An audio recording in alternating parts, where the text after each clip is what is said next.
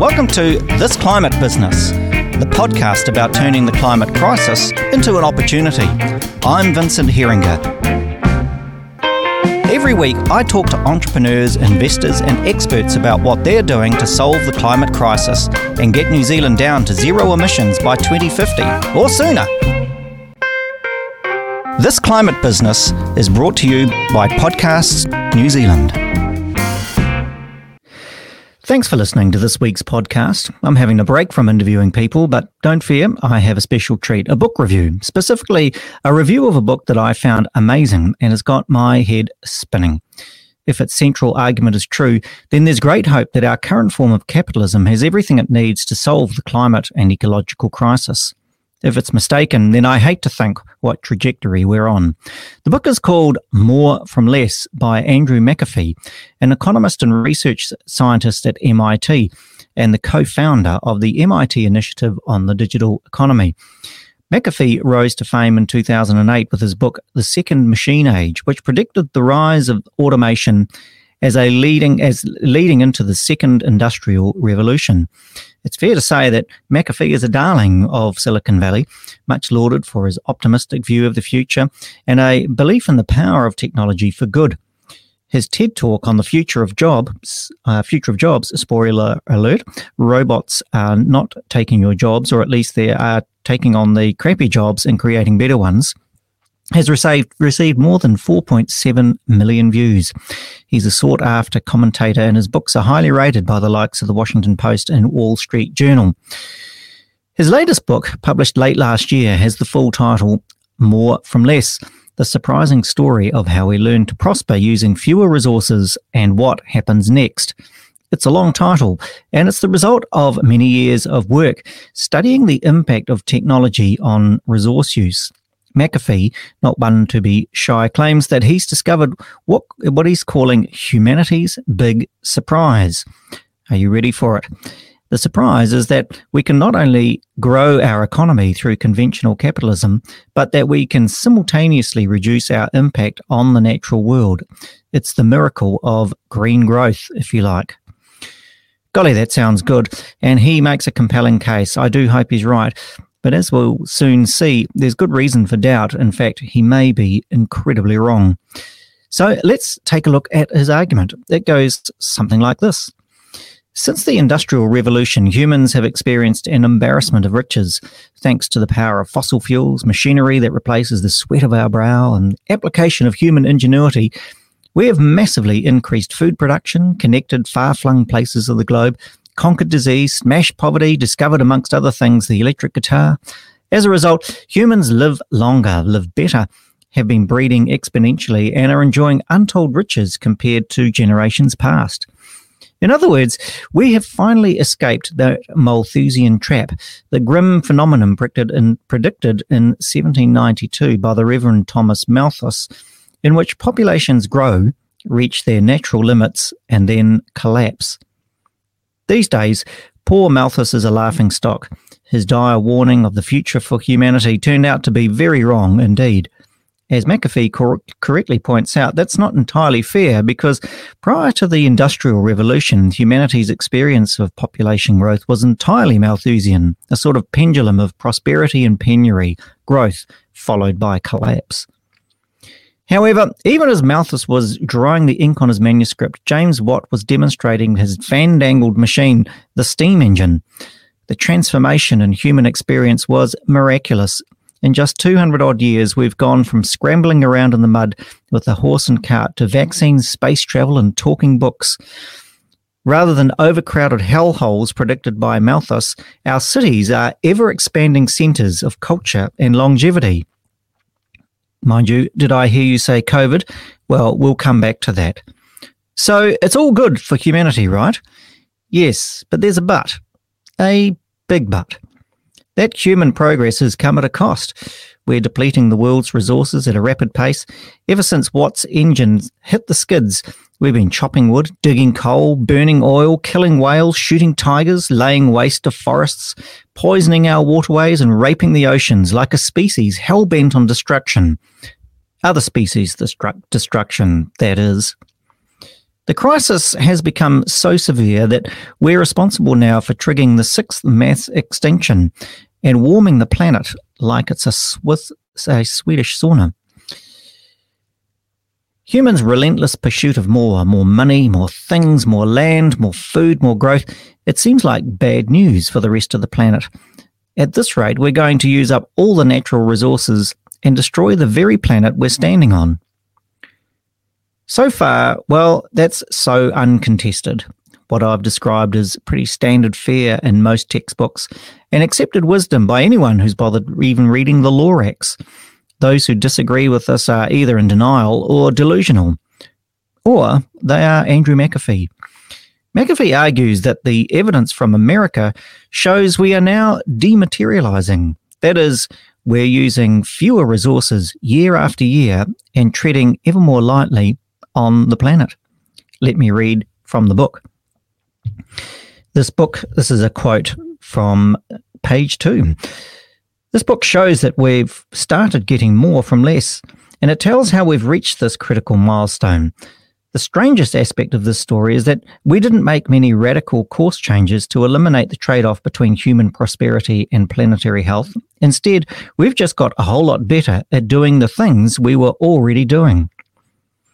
The twin forces of tech progress and capitalism unleashed during the industrial era seem to be impelling us in one direction, or it seemed to be impelling us in one direction, that of increasing human population and consumption while degrading our planet. By the time of the first Earth Day festival in 1970, it was obvious to many that these two forces would push us into doom, since we couldn't continue to abuse our planet indefinitely. But what actually happened? Something completely different, which is the subject of this book. As I will show, this is McAfee writing, capitalism continued and spread, but tech progress changed. We invented the computer, the internet, and a suite of other digital technologies that let us dematerialize our consumption. Over time, they allowed us to consume more and more while taking less and less from the planet. This happened because digital technologies offered the cost savings that come from substituting bits for atoms, and the intense cost pressures of capitalism caused companies to accept this offer over and over. Think, for example, how many devices have been replaced by your cell phone. End of quote. At the core of McAfee's argument is his analysis of the US economy. He claims that US consumption of resources has remained steady or even declined since the 1980s, while GDP has continued to rise. In other words, the United States is dematerializing thanks to increasing efficiency and technology and a shift towards services.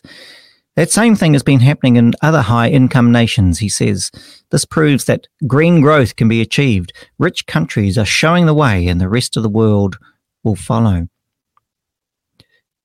So let's look at that smartphone of his. How many physical objects has the smartphone replaced? He counts as many as 20. A radio, compass, calculator, camera, tape recorder, a clock, telephone, pedometer, and so on. The smartphone is a metaphor for a much bigger phenomenon, the phenomenon of dematerialization, using fewer atoms to achieve the same or even larger result. Now, McAfee is no slouch. And he lists sector after sector where, despite its relentless growth in GDP, the USA is now starting to curb or reduce its use of resources. Here are some examples. Metals. After steady growth from 1900, the consumption of key industrial metals such as aluminium, nickel, copper, steel and gold has fallen since 2000. What about agriculture? Well, again, fertilizer, water and land use have all fallen more than 20%. Since the year 2000, yet America is producing more and more food than ever. Construction. Stone, cement, sand, gravel and timber peaked in 2007 and now falling. And finally, the all-important energy sector, where the bulk of US carbon emissions are found. Despite the economy growing at 15%, energy consumption peaked in 2008 and fell 2% by 2017. McAfee's conclusion, America has reached peak stuff. We're now doing more with less, all thanks to a non-toxic combination of technology, technological progress, and profit-driven capitalism. As one reviewer writes, this is a striking claim, and it's no surprise that it's garnered attention from a number of high-profile commentators and policymakers. More from Less received exuberant endorsements from the writer Steven Pinker, the European Central Bank President Christine Lagarde, and the economist Larry Summers, plus CEOs, bankers, and a number of Silicon Valley celebrities. They love this book. If he's correct, the implications are profound. For one thing, the doomsayers of the environmental movement are probably wrong. Since Earth Day first started in 1970, the environmental movement has been dominated by those who call for an end to profit-driven capitalism.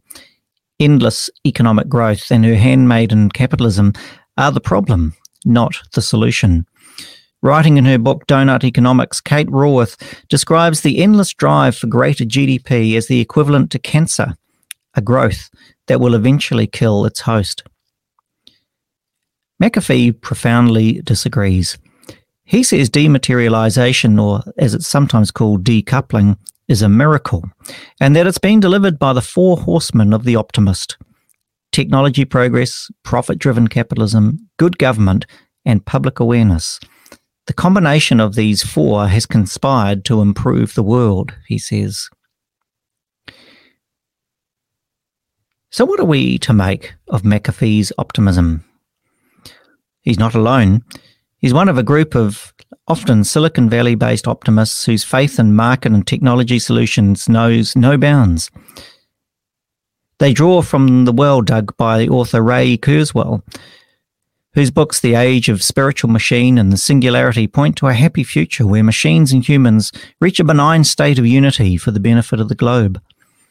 In this future, poverty and diseases are ended, along with environmental destruction and war, in a vision of hope that borrows as much from Christian eschatology as it does from Moore's law of computational computing. I must admit, I'm sceptical, for at least two reasons. First, I'm not so convinced that capitalism and technology have combined for our ultimate good. Yes, there's endless examples of human progress you can point to, and who am I to complain? I'm sitting here with my glass of cheap Merlot and a $500 Mac that has more computing power than the space shuttle. But capitalism and technology have also combined to bring us other things: nuclear weapons, the AK-47, the enormous disparity of wealth, and that small problem of climate change. Right now, parts of the Arctic Circle are experiencing record heat waves, and yet another visceral example of what excess coal, oil, gas and methane have done to our atmosphere. The culprits for all the benefits that they claim are markets and capitalism. And how about that COVID? Just when we thought that globalization and open markets made us bulletproof, a simple virus has reduced the globe back to 19th century borders and nights with the jigsaw puzzle. To argue that we just need a bit more capitalism, or at least just the right kind of capitalism, reminds me of those sad people I used to meet in pubs wearing Che Guevara badges who'd argued passionately that what Soviet Russia really needed was proper communism, not that particular kind of Stalinism that they ended up with. Capitalism in its current form is broken. It will not deliver the pace and the scale of change we need to deliver a climate and ecological rescue. And second, there's something horribly missing from McAfee's maths. It's so blindingly obvious that I thought that I was missing something until I read a critique this week in the fine journal Foreign Affairs. It confirmed my hunch. All of McAfee's figures are based on the US economy, which since the 1980s has been steadily outsourcing its manufacturing to other parts of the globe. As Jason Hickel writes in Foreign Affairs, McAfee's argument is based on a fundamental accounting error, and I quote from Jason's article. McAfee uses data on domestic material consumption, which tallies up the resources that a nation extracts and consumes each year. But this metric ignores a crucial piece of the puzzle. While it includes the imported goods a country consumes, it does not include the resources involved in extracting, producing, and transporting those goods. Because the United States and other rich countries have offshored so much of their production to poorer countries over the past 40 years, that side of resource use has been conveniently shifted off their books. The review continues. In other words, what looks like green growth is really just an artifact of globalization. Given how much the US economy relies on offshore production, McAfee's data cannot be legitimately compared to the US GDP, and it cannot be used to make claims about dematerialization. The review finishes like this. Ecological economists have been aware of this problem for a long time. To correct for it, they use a more holistic metric called raw material consumption, which fully accounts for trade. When we look at this data, which is really readily available from the United Nations, the story changes completely. We see the total resource use in the United States hasn't been falling at all. In fact, it has been rising more or less exactly in line with GDP. The same is true of all other major industrial economies, including the European Union and the OECD as a group. There has, in fact, been zero dematerialization. There is no green growth. It was all an illusion of accounting. The article ends there. Oh, damn.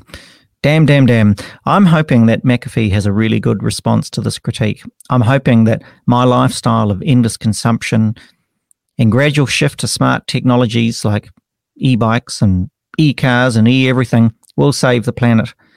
I'm really hoping that the future is a glorious transition to a high-growth, low-impact economy. I have a terrible, nagging feeling McAfee is wrong.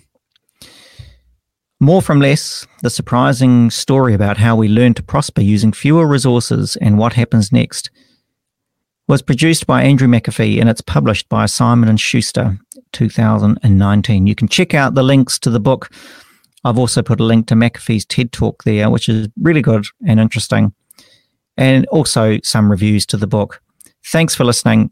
Have a great week. Bye for now. E noho rā. Thanks for listening to This Climate Business. I hope you enjoyed the program. There are more episodes as well as notes and blogs on our website, thisclimatebusiness.com. I'm Vincent Heringer, and if you know someone who deserves to be interviewed on our show, email me, vincent@thisclimatebusiness.com, or find me on Twitter, vheringer. That's two E's, one R. Meanwhile, I'll be back same time next week. E noho rā.